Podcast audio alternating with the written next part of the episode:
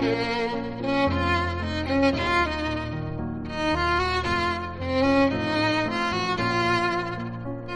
to the second series of Medrash Morsels, short but sweet Midrashim designed for the whole family to share for Shabbos dessert. This podcast for Parshas Vayichi is dedicated Le'ilui Nishmas Dovi Hachstadter, a young father who drowned in the sea last month. Reb Dovi was my friend in Koilel in South Africa, a known tzaddik, and I'm sure it was difficult for Hashem, so to speak, to take his neshama back. Listen to this medrash.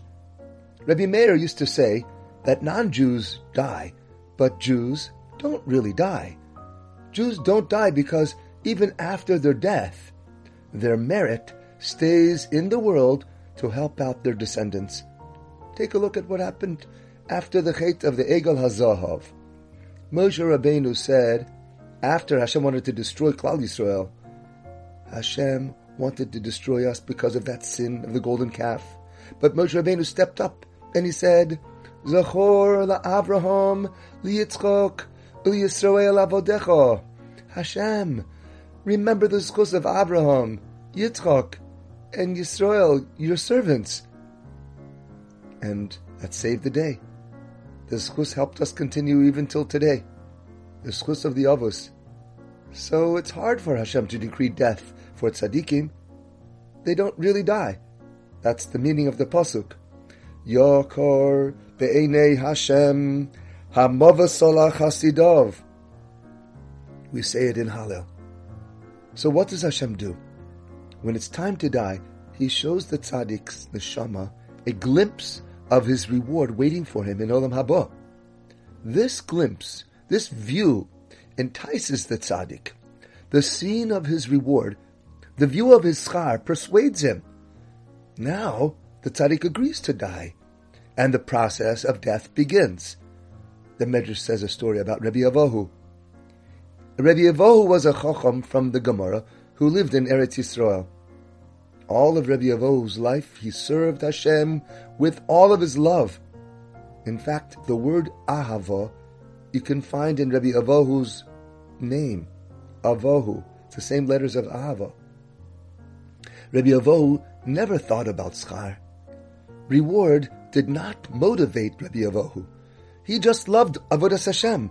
He was willing to do it for free. Esek alone gave him the greatest joy. When it came time to die, HaKadosh Baruch Hu showed Rabbi Avohu a window. Through the window, he could see thirteen rivers of Aparsimon. Rivers of Aparsimon is a spiritual pleasure in Olam Haba that Rabbi Avohu really wanted. He suddenly desired to die so he could go to his rivers of Aparsimon. But he couldn't believe it. He said to Hashem, All of this reward is for me? I didn't expect to get any reward. I toiled in Torah. I spent my strength doing mitzvahs, but I never thought I would be rewarded in Olam Haba. Never thought of it.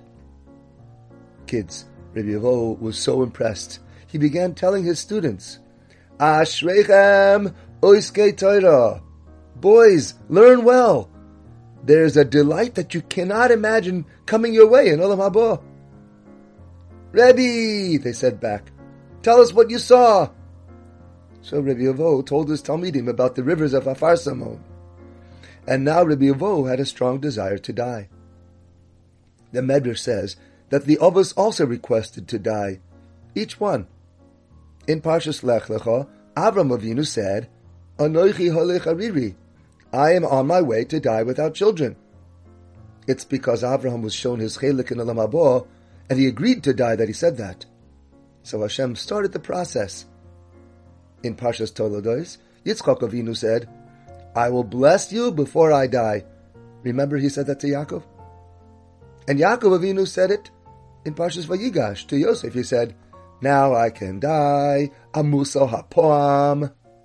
It means that they were also shown their reward in the world to come, and therefore they couldn't resist it anymore. The Avos claimed their death from HaKadosh Baruch Hu. And so, our good friend, the tzaddik Mr. Dovi Hachstadter, he surely was shown the reward in store for him in Olam Haba. Out there in the waves, his pure soul departed, he couldn't resist but to return back to his source, to savor his rivers of Afar Yehi Zichroi Baruch.